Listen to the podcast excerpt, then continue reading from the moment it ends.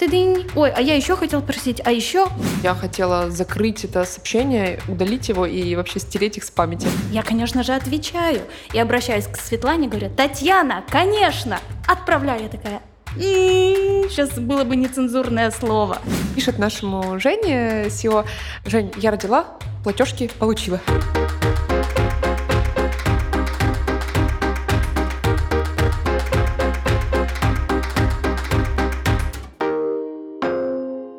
Всем привет! В эфире подкаст бизнес-школы лаба «Умных любят». И это наша постоянная рубрика «Переговорка». Здесь мы встречаемся с интересными людьми и обсуждаем разные рабочие моменты. Меня зовут Аня Плецова, я ведущая этого подкаста, а сегодня у меня в гостях Инна Чут, генеральный продюсер лаба. Инна, привет! Привет! И Аня Чаплыгина, специалист по этикету и моделированию поведения. Всем привет!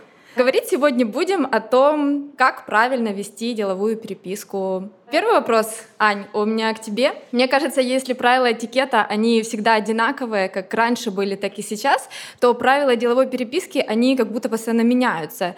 И если десять лет назад принято писать «вы» с большой буквы, то сейчас это такой моветон. Как думаешь, как сейчас изменились правила деловой переписки в связи с карантином? Первое, я хотела бы всем предложить забыть слово «правильно», потому что у всех сразу возникает такой синдром школьников: зачет, не зачет, пятерочка, не пятерочка. Есть рабочие решения и нерабочие, выгодные для вас поступки и невыгодные. Молоток, им можно что-то построить, можно кого-то убить. Молоток от этого не меняется. Поэтому будем рассказывать об инструментах коммуникации, которые располагают людей к общению с вами. А следующее. Момент, который немножечко такой спорный, по поводу неизменности правил этикета. Я называю этикет оптимизированным опытом. Это решения поведенческие. Есть какие-то обстоятельства, ценности в обществе и субординация. Раньше люди не так легко перемещались из одного социального класса в другой. У каждого класса были какие-то свои ситуации, и они в рамках одной жизни менялись не так часто, как сегодня. То есть я сегодня могу утром спуститься в метро в кедах, на обед прийти на какую-то деловую встречу, одетая по полному разряду, вечером встретиться с еще каким-то ну, другим социальным классом. Я сомневаюсь, что раньше один человек мог вот пройти все эти стадии, побывать во всех ситуациях.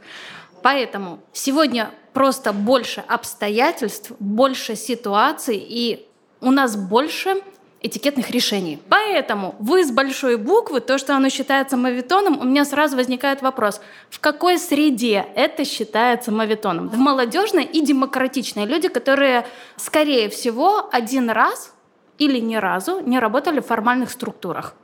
Вот там дурным тоном будет написать «вы» с большой, вернее, с маленькой буквы. Не то, что дурным тоном, но это элементарно ошибка. Если почитать правила там, грамматики и всего остального, «вы» с большой буквы — это обращение к одному человеку уважительное, «вы» с маленькой — это несколько людей. Все. С правилом языка не поспоришь. А я на самом деле думаю, что очень зависит все от того, в какой среде это используется, потому что мы, там, да, которые, люди, которые привыкли общаться в Фейсбуке, в мессенджерах, и я замечаю, что если там два года, три года назад э, мне многие люди, которые пишут там, нам по партнерству, сотрудничеству, люди, которые даже присылают свои резюме на почту, если раньше они писали на e-mail, то сейчас большинство из них пишет в мессенджер, и, в принципе, там они не используют «вы». А мне кажется, вот правила, конечно же, существуют, но они больше, наверное, в корпоративный какой-то сегмент переходят. Потому что, например, я думаю, что если бы я работала там в условно Киевстаре, то э, какому-то руководителю либо директору я бы, наверное, написала на «вы». И здесь, мне кажется, зазорно будет для каждого из нас говорить, что это уже там моветон или это неправильно, потому что мы не соприкасались с такой средой, и, возможно, да, у нас это типично и нормально написать просто там, дружелюбно человеку. В другой какой-то среде это ненормально. Я вам сейчас историю расскажу. Я писала одному рекламному агентству, которое занимается би ти эль-рекламой. И мы хотели там проект с ними сделать, борды развесить. И мне менеджер пишет на «вы». То есть все в порядке, как бы я нормально к этому отношусь, но у нее такой стиль общения был эм, очень такой настойчивый, там, с пятью восклицательными знаками, там, ну когда же вы переведете нам предоплату? И в конце она назвала меня Ириной, э, ну меня часто называют Ириной почему-то, вот. И то есть здесь вообще все было ужасно. И меня очень сильно пробесило, э, пробесило это обращение с большой буквы, эти восклицательные знаки, настойчивость такая. И вот здесь просто все в комплексе. Э, и в целом этот вопрос для меня там на второй план отошел. Я просто сказала ей, что больше, пожалуйста, не пишите мне, мы там кого-то другого выберем. Ну и человек, естественно, не спросил, а почему там, может быть, что-то не так. Просто забили и все. И здесь, на самом деле, миллион нюансов того, как, с каким подходом человек пишет, как ему нужно вопрос решить, это лояльно или не лояльно. Если бы она написала там «ты», это было бы, конечно, в пятьдесят раз, наверное, усугубило ситуацию, но в целом я не обратила вообще никакого внимания на то, как это было написано. Просто форма решила все за себя. Слушай, то есть действительно ты можешь так отказаться от сотрудничества только потому, что человек плохо написал? Да, у меня вот этот скриншот есть даже где-то, я думала в наш Slack его расширить, но, правда, хорошее агентство, все круто, но менеджер настолько ужасно ведет коммуникацию. Просто я хотела закрыть это сообщение, удалить его и вообще стереть их с памяти. И причем это было в одиннадцать тридцать. То есть уже вечер, там она несколько сообщений мне пишет, и все отдельно, там Excel-табличка отдельно, здесь фраза отдельно, здесь отдельно, пятнадцать сообщений каких-то непонятных еще с таким тоном. И да, я по этой причине могу отказать, потому что мне не, не нравится вести коммуникацию с таким человеком. Некомфортно. Да, да, да. Я придумала такую фразу, она мне самой нравится. Хороший человек — это не профессия, но приятный в коммуникации профессионал — это конкурентное преимущество. Ну, то есть, если будут два профессионала, и с одним неудобно, а со вторым приятно, ну, вы выберете. Более того, если нам человек не нравится, нам не нравится информация, которую он несет. Что произошло в этой ситуации? Люди иногда путают интернет с коммуникацией вживую. Ну, то есть вживую всем все понятно. Есть тело, ты прям на зверином уровне чувствуешь вот дискомфортно. А на самом деле принципы одни и те же. Чтобы незнакомых людей не напрягать, не нужно вторгаться в их личное пространство. Почта, сети или мессенджер, привязанный к личному телефону, или телефонный звонок — это та же самая физическая дистанция, только в онлайне. Почта — это я издалека бросила, и человеку, когда будет удобно, в течение суток он мне ответит. То есть туда вот все деловые запросы, особенно если мы пишем по рабочему вопросу, есть сайт, и на сайте указан адрес. То есть его не просто так прилепили, а сказали: ребята, пожалуйста, сюда, намекнули. Да, ну, разве да. что надо было написать «сначала сюда». Потом, если человек не отвечает, он вам очень нужен, ну как вы вживую сделаете? Вы либо его окликните, либо подойдете ближе, ну чтобы коснуться, там, чтобы, ну знаете, как перчатку потеряли, вы сначала «эй», потом подбегаете, хватаете человека. Мы подбираемся ближе в соцсети. То есть если человек есть в соцсетях, он всем сказал: ребята, вот я вышел на площадь, я в вашем доступе, подходите. То есть сначала бросили в почту, не отвечают. А нам очень надо. Мы идем в мессенджер ближе. Ты-ты-ты. Здравствуйте, я вам написала, но мне очень горит. Вы такие: окей, кто это? Пошли в почту, разобрались. Если не отвечают, у нас сегодня была ситуация. Мы переписывались в мессенджерах, э, менялось время встречи. Поскольку время до встречи уже минимальное, задача, которую нужно решить, горит. И тут абсолютно уместно набрать человека и переспросить: ок перенести встречу или не ок. Ну, это очень оправдано. То есть мы либо в близких отношениях с человеком, чтобы ему звонить, то есть мама, сестра, близкие, вам дали доступ к телу, ко мне можно прикасаться, я тебе доверяю. Если ко мне незнакомый человек подойдет на улице и сразу коснется плеча, первое, что я сделаю, я напрягусь и не услышу, что он говорит: девушка, вот вам миллион. Понимаете? Я подумаю: намаханный. О, надо брать. Намаханный. Да, потом думаешь, что мне за это будет. И, кстати, ты упомянула вот э, э, фразу такую о том, что э, если человек там активный в социальных сетях, да, он вышел на площадь, и как бы стучитесь к нему все.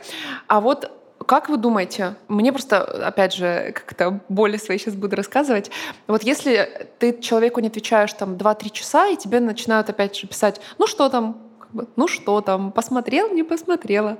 Вот какое время оптимально для того, чтобы в мессенджерах отвечать? Потому что, по моим ощущениям, как-то если ты отвечаешь полдня, то люди думают, что ты их игнорируешь. Это смотря кто тебе, мне кажется, пишет. Если какой-то коллега, например, я тебе напишу, ну что ну, да. ты, я думаю, ты меня не будешь сильно ну, да. обижаться на меня. Ну вот смотрите, почта — это, ну, сутки. Один, вот сегодняшний рабочий день и завтра. Если мы понимаем, что мы не можем ответить по существу, нужно сказать, письмо получил, ну хотя бы, чтобы человек не дергался и не задалбывал. Это же в наших интересах. Потому что если вы не ответите на письмо, вам придут стучаться в сети. Вы получили письмо, мы вам отправили. Вот чтобы лишить себя этой головной боли, здравствуйте, письмо получили, сможем ответить по существу тогда-то. Хидыщ! И отдыхаем, занимаемся другими делами. Ин, расскажи, как ты отвечаешь вообще на сообщения? У меня, знаете, очень, очень смешно бывает иногда, что если вот, ну, у нас, правда, много контактов там с разных стран, люди пишут, и обычно наш клиентский сервис дает им там мою почту по каким-то вопросам. И они пишут мне на почту, я могу там не ответить, например, в течение дня, двух дней. Есть люди, которые пишут потом либо в LinkedIn, либо в Facebook. Я тоже могу там не ответить. И потом эти люди возвращаются к клиентскому сервису, и ребята мне в Slack'е пишут, что так, ответь вот этому человеку, он уже там три раза звонил. И такая цепочка получается интересная, что надо возвращаться там и туда, и туда, и туда, вспоминать, что же это за предложение было. А как я отвечаю? Ну, на самом деле... Да, как-то просто, не знаю. Если это э, сообщение в мессенджере, ну, на него быстрее, конечно. Просто все зависит от вопроса. Есть люди, которые пишут с какими-то э, такими сложными вопросами, в которые нужно углубиться, разобраться. Если это какая-то презентация, их то посмотреть. Э, там где-то я, наверное, могу втыкать очень быстро это сделать. Вот, но э, в целом... Можешь стараюсь... вообще не ответить? Да, могу не ответить. И моя проблема, я корю себя иногда за это, не знаю, правильно это или нет. Вот если тебе с первого сообщения не понравилось предложение человека, ты знаешь, что там это либо отказ, либо вы не будете сотрудничать, я могу э, забить и не ответить, что там «сори, нам неинтересно», например. Просто бывали такие моменты, когда я это пишу, а человек идет там ва-банк, начинает спрашивать: а вот если вот это, а давайте еще вот это. И я понимаю, что это там ни в какой ситуации не интересно, но какая-то переписка завязывается просто долго, и тоже э, тратишь время на это какое-то. Поэтому иногда я грешу тем, что не отвечаю. Мне кажется, что люди потом меня проклинают, я надеюсь, что нет. Вот. Э, в почте у меня есть шаблон, я шаблон этот отправляю, но тоже, естественно, там все зависит от того, с каким вопросом тебе человек написал. Если ты понимаешь, что когда-то, возможно, что-то у вас получится, будет какое-то сотрудничество. Вот нам, например, по темам очень часто пишут лекторы, которые хотят у нас читать курсы, они пишут по каким-то темам специфическим, которых у нас, например, еще нету. Но я знаю, что через полгода, возможно, это будет актуально. Тогда, естественно, я им как-то очень лояльно пишу, что сейчас не получится ничего сделать, но через какое-то время давайте вернемся. И очень часто люди возвращаются. И бывало пару раз, когда через какое-то время, там, через год, например, мы запускались с этим человеком. Вот. А так, конечно, есть у меня э, проблемки. Я надеюсь, что те, кто когда-то либо писал мне, не получил ответ, не сердятся. Ну, вот. Но я грешу этим, конечно. У тебя минута славы, можешь обратиться к ним. Спасибо. Я думаю, что обращаться особо некому. Вот. Мне очень понравилась история, которую рассказала Инна. Вот что... Но не надо отправлять людей по конкретному адресу, если вы не знаете, что будет в будущем.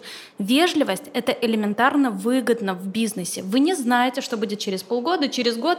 Карантин астероид, и вдруг вам понадобится именно этот человек, который вам рассказывал, как построить бомбоубежище. А вы думали, что за сумасшедший? Да. И вот знаете, еще тоже такой момент. Даже не только там мне пишут, да, я тоже часто всем пишу, лекторам потенциальным там навязываюсь. И вот есть люди, которым я, мне кажется, каждый там, месяц три-четыре, там, полгода пишу, ну что там, может быть, запустимся, может быть, там еще что-то сделаем.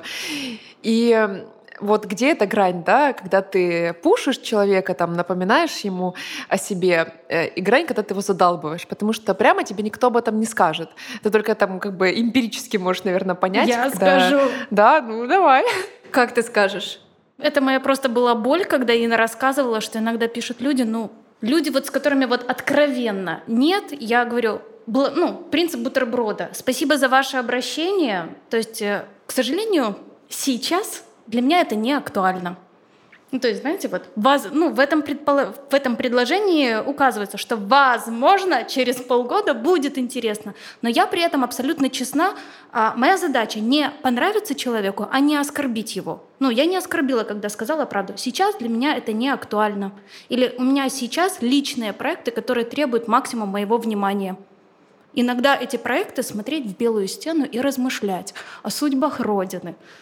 И это важнее, чем сделать какое-то, не знаю, да, общую вот где, штуку. Знаешь, это тоже вопрос настойчивости скорее. То есть если тебе не актуально это сейчас, через полгода напишет тебе человек или напишет. Если, например, он тебе пишет там, а сейчас актуально? Помните, мы общались там полгода назад? Вот где, э, как понять, задолбал ты человека или не задолбал? Слушай, но э, я тебя знаю, и твое «задолбал» звучит странно. Мне кажется, вот эта твоя настойчивость — это жирный плюс, потому что сколько лекторов ты привлекла в лабу.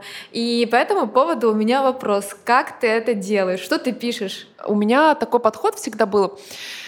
Перед тем, как кому-то написать, что-то предложить, посмотреть, как этот человек живет, узнать о нем что-то, сходить в одни и те же места, которые он ходит, вот понять его немножко со стороны такой личной.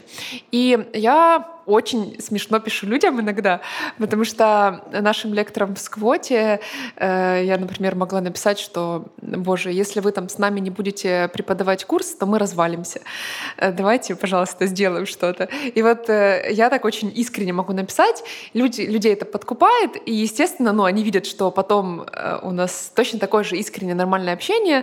То есть это не просто там мы их привлекли, а потом забыли, делайте, что хотите. Ну нет, они видят, что во всем это прослеживается и э, очень так э, располагает это к себе. Но в целом я тоже, конечно, смотрю профайл человека. Если это лектор, который там, в международном бизнесе работает, в крупных компаниях, я, естественно, не напишу ему, что, боже, если вы с нами не будете преподавать, мы развалимся. Понятное дело, что нет, это звучит как неуместная шутка. Где-то уместно, где-то нет. Им я пишу более сдержанные сообщения, но там все равно есть какая-то нотка человечности, потому что мне же есть же обратная сторона, мне же тоже пишут, да, и я вижу, как это, какие сообщения ты читаешь, какие не читаешь. И, как правило, люди читают сообщения, которые более искренние, дружелюбные, открытые, в которых есть какая-то вот человечность. То есть, чтобы люди понимали, что ты не менеджер, который каждый день пишет пятидесяти людям, а ты вот именно в этот момент написал конкретно этому человеку, и твое предложение действительно очень важно. И здесь персонализация, который да, тренд сегодняшнего. Да, правильно сформулированные сообщения с очень конкретной темой, например, это если мы говорим о курсах, вовремя написанные там, от, от души, там, от сердца, ну вот это работает. Я абсолютно согласна с тем, что ты говоришь.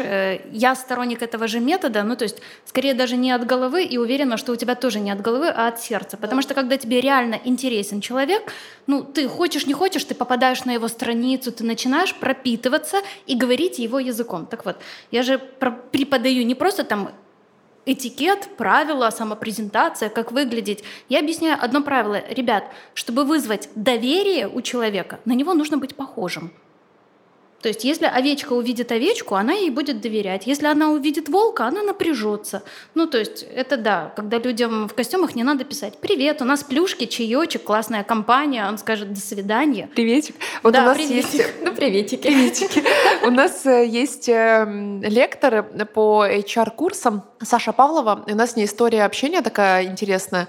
Мы уже смеялись над этим, потому что я ей три года писала с предложением преподавать у нас. И она три года отказывалась.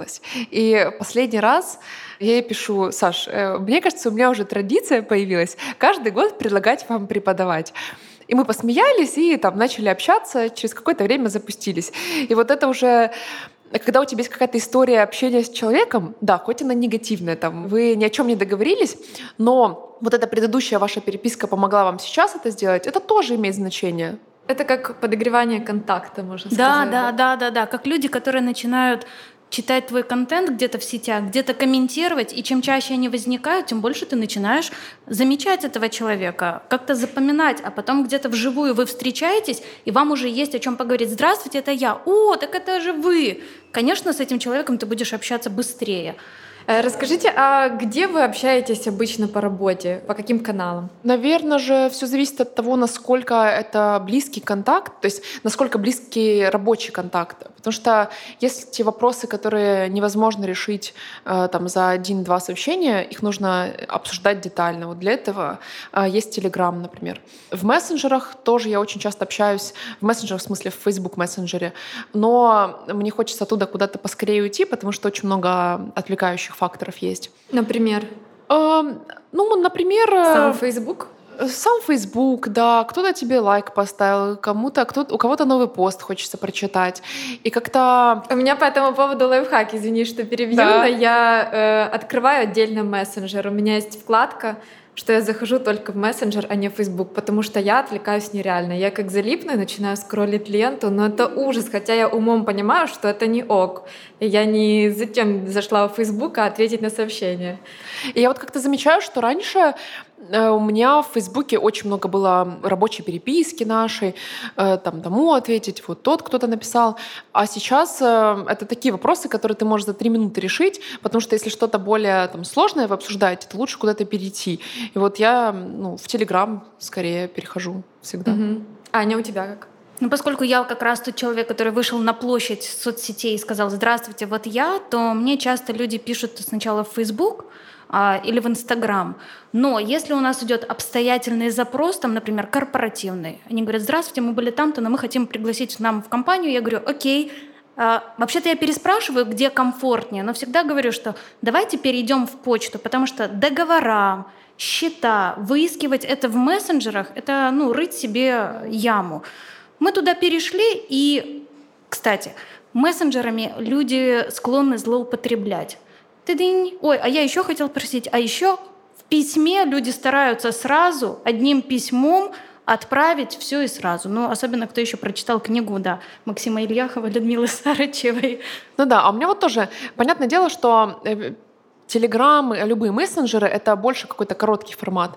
Там Или удобно. Предупредить, то есть я отправил тебе на почту документы. Все, я пошла, разобралась. Да, какие-то фоллоуапы же большие по-прежнему на почту люди отправляют, и это правильно. И фиксировать договоренности, потому что да, в мессенджерах, а давайте по телефону говорю, не-не-не-не-не-не, прописать, потому что все потом что-то поймут не так. Хотелось бы немножко поговорить о ваших правилах и подходах к деловой переписке. Наверняка вы там себе не думаете, вот мое первое правило, вот второе, третье, но у вас уже сложились какие-то там свои подходы по типу обязательно отвечать людям. Аня, есть у тебя такие свои правила? Каждый раз, когда я факаплю, вот как Инна сказала, там где-то, ну, не ответил кому-то, я иногда нахожу сейчас в мессенджерах сообщения годовой давности, которые я случайно забыла ответить. Я думаю, блин, что люди обо мне думают, что у меня корона потолок чешет, что я уже решила не отвечать на вопросы. Мне так порой стыдно. И... Ну, потому что человек в мессенджерах, там, в Инстаграме присылает какой-то новый вопрос. Я захожу в эту переписку и вижу вот этот неотвеченный вопрос. Я так... М-м-м.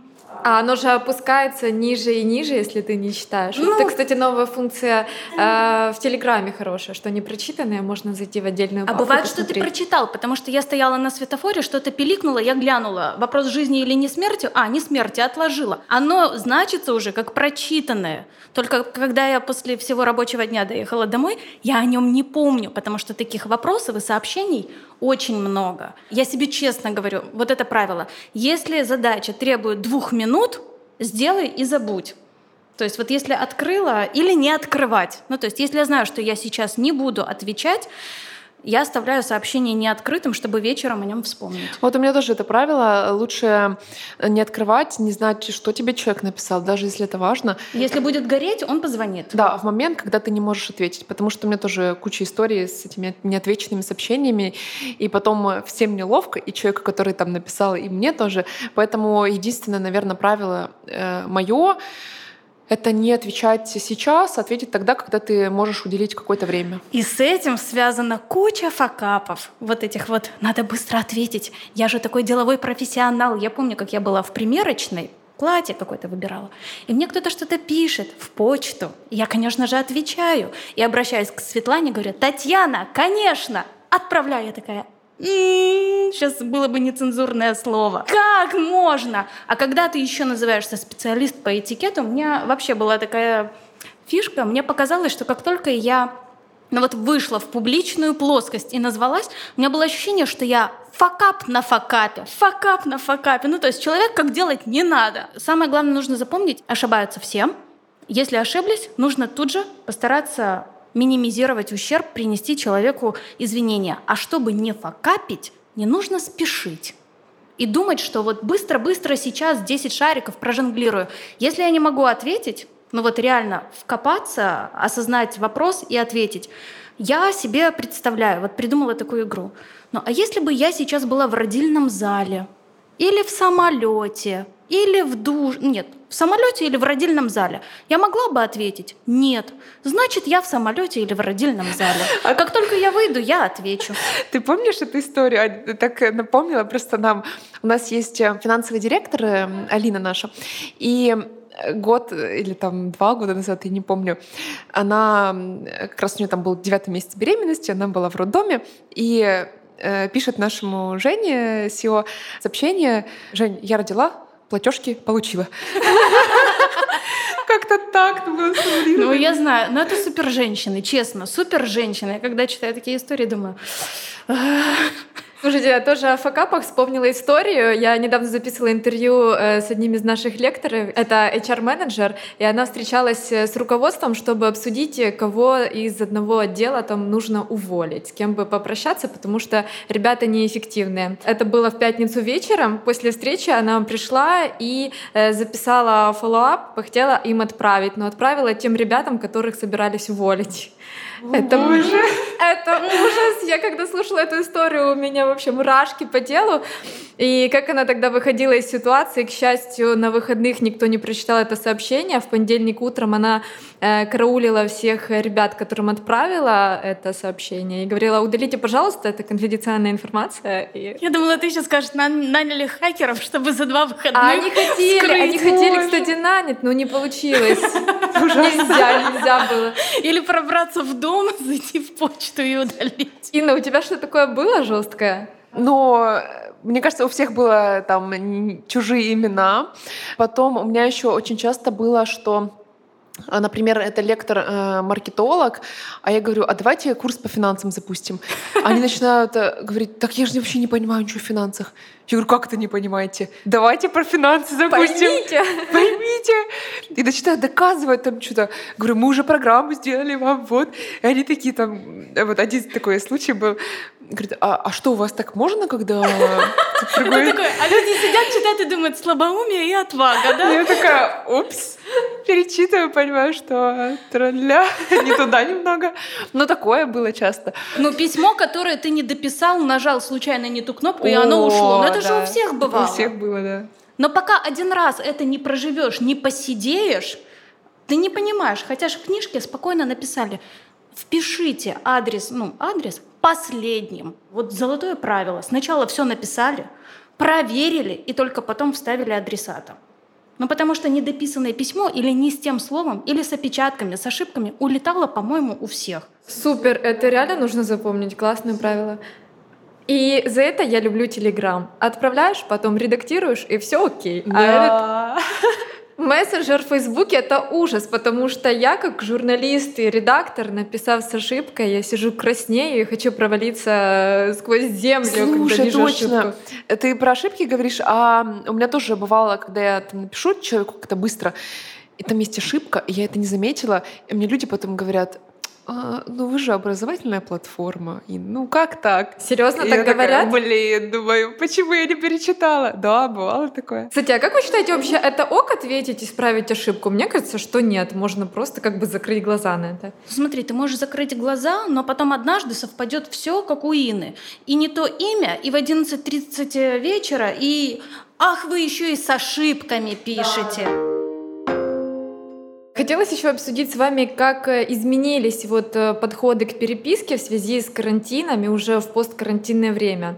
Вот мне кажется, что, во-первых, это стерлись временные границы, что мы действительно можем писать уже позже, потому что уже непонятно, кто когда работает. Во-вторых, мне кажется, что вот голосовые сообщения, они возвращаются. Люди уже считают, что это ок писать голосовые сообщения, потому что все больше проводят время сами с собой, в одиночку, дома, где-то еще, и могут их прослушать.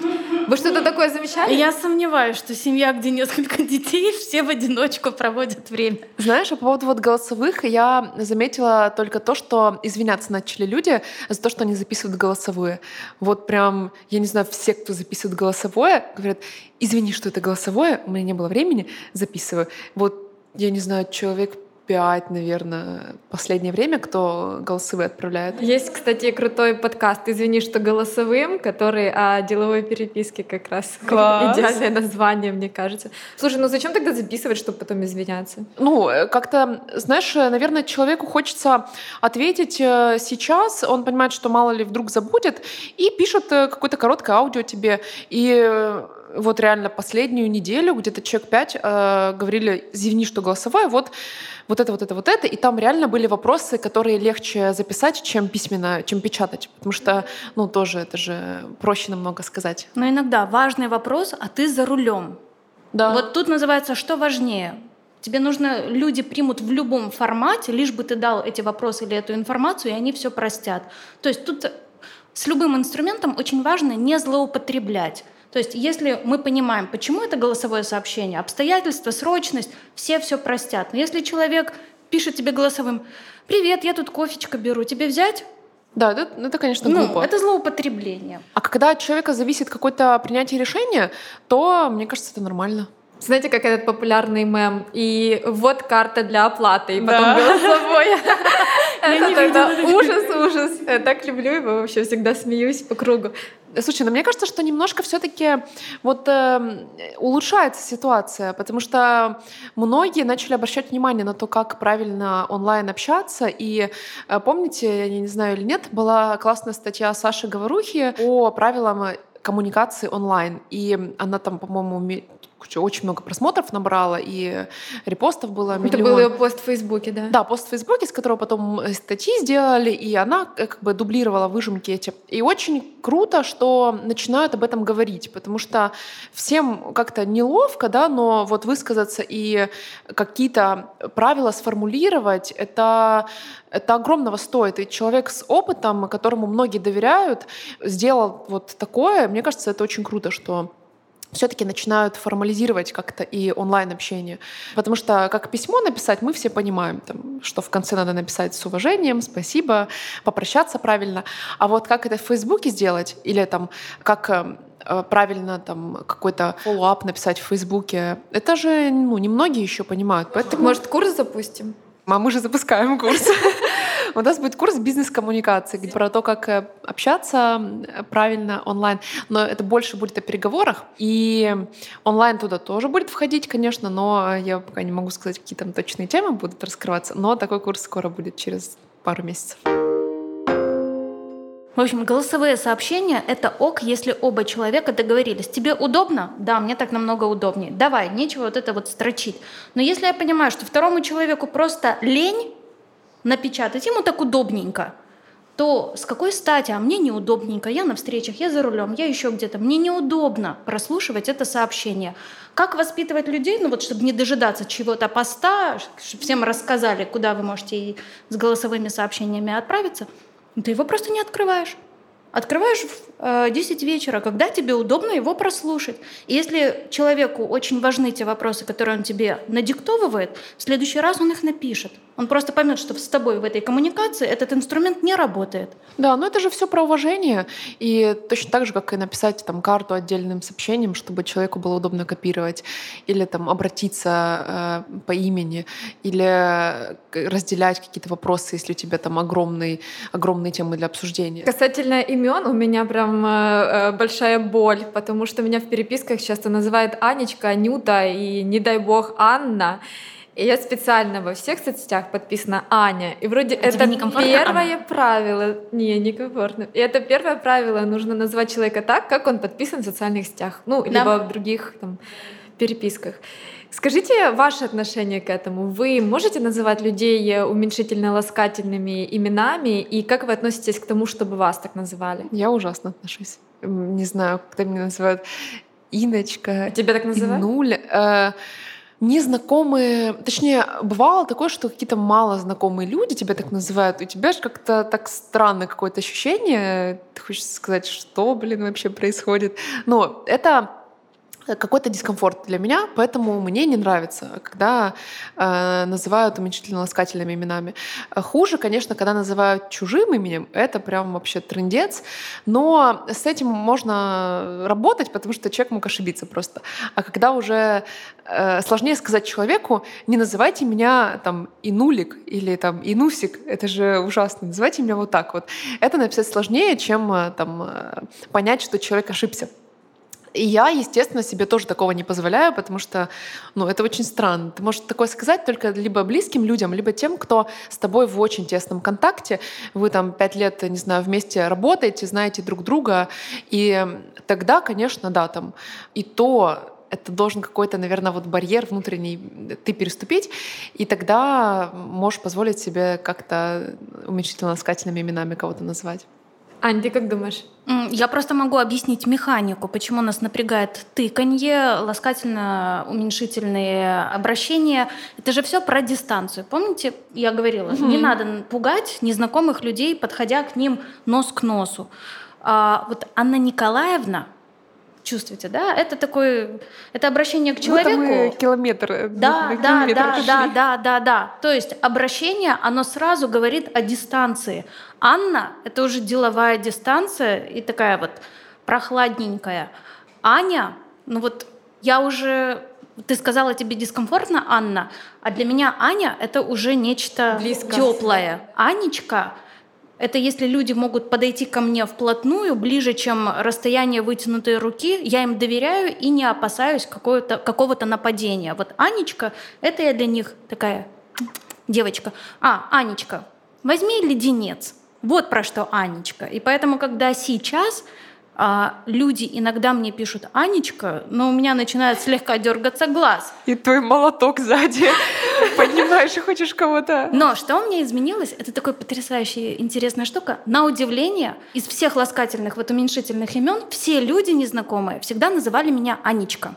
Ну, то есть, если кто-то бы мне сказал Анюта, у меня бы вообще дергался глаз. Меня типа дергалась, наверное. Да, есть только еди- один единственный человек, там близкая подруга, которая называет меня Аннушка. И то она объяснила, что это вот Аннушка, которая разлила масло. Я такая, а, ну окей, если у тебя вот я вот такую ассоциацию вызываю, хорошо. В общем, мы здесь уже так заболтались. Я да? думаю, мы еще вечно можем болтать. И поэтому у меня последний вопрос. Можете назвать м- топ пять штук, которые вас бесят в деловой переписке? Ой, мне кажется, мы уже часто об этом говорим, да? Ну, давайте подсуммируем. Бесит, когда требуют очень быстрого ответа. Это первое. Бесит, когда пишут неконкретно, какими-то формулировками размытыми и не говорят сразу, что нужно. Это второе. Третье. Очень бесит, когда люди сразу хотят встречу, потому что это неуважение ко времени. Четвертое. Это... когда, наверное, уже люди разобщали, когда только начали общаться, и им уже кажется, что вы в каком-то близком контакте, что они могут более там как-то неформально коммуницировать с вами. Такое тоже бывает. А что это значит? Спросите, как ты провела выходные? Нет, это значит, что если, например, тебе кто-то пишет свое предложение, и ты проявляешь интерес, то человек это автоматически воспринимает как «да», и начинает как-то уже наседать на тебя. Вот это тоже чувствуется. И И, наверное, пятое — это чрезмерная настойчивость, когда ты, опять же, говоришь человеку, что сейчас нет, возможно, там в будущем будет интересно, но человек продолжает предлагать какие-то другие варианты, считает, что это все там формальности, и нужно тебя дожать, додавить, и вот давайте же скоро сделаем.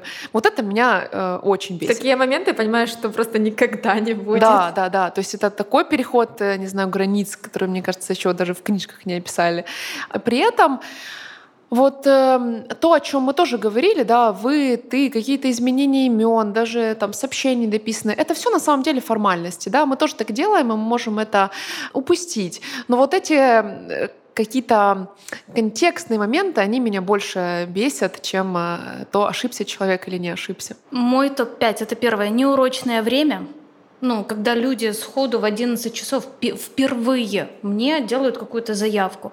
Второе э, — это имена. Ну, то есть, когда мне Анечка, ну, незнакомый человек, Анечка, я, э, даже если мне скажут, я вас так долго читаю, я могу сделать скидку только если у меня с этим человеком принципиальная разница в возрасте. Ну, вот только на это поблажку. В остальном это будет уже в минус.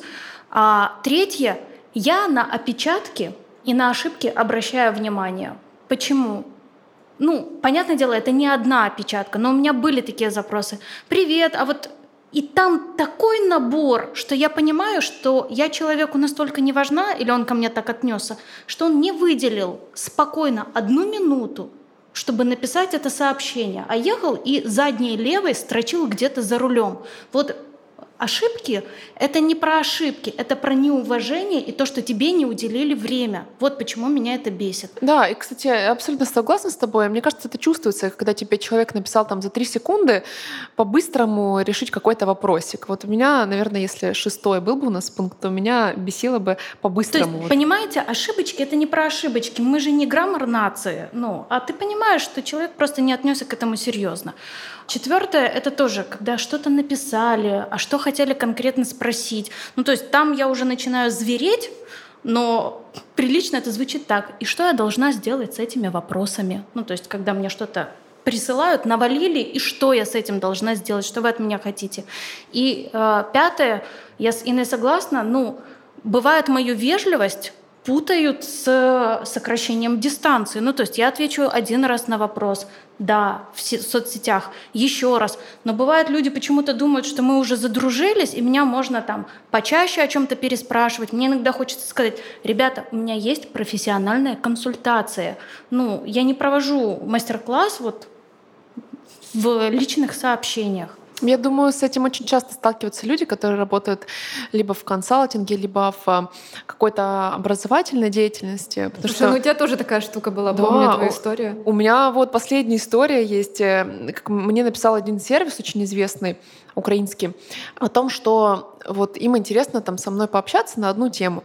Мы созвонились, там буквально, я думаю, ну, минут десять-пятнадцать это займет.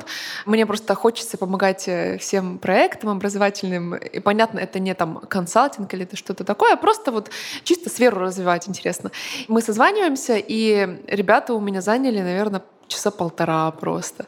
И вот разговор уже зашел настолько далеко, что я не могу сказать: так, все, у нас же там десять минут было, давайте до свидания. То есть ты им помогаешь, продолжаешь как-то помогать. И вот это, это тоже переход личных границ каких-то, точно так же, как Аня только что объясняла. Это злоупотребление. Да, да, да. Кстати, знаете, вот мне кажется, сказать так, все, мне надоело, давайте до свидания, это я утрирую. Проще сказать в переписке, чем вот так просто Конечно. говорить и сказать: ребята, до свидания. Да, поэтому если вам нужно кого-то прижать, добивайтесь личной встречи. Да, да, да. Поэтому мы не ходим на личные встречи. На этом будем заканчивать. Спасибо большое, что пришли. Это разговор огонь на самом деле. Сколько классных инсайтов услышала. Спасибо, Анечка. Это был подкаст «Лаба умных любят» и наша постоянная рубрика «Переговорка». Заходите к нам в соцсети, подписывайтесь и оставляйте свой фидбэк. Для нас это очень важно.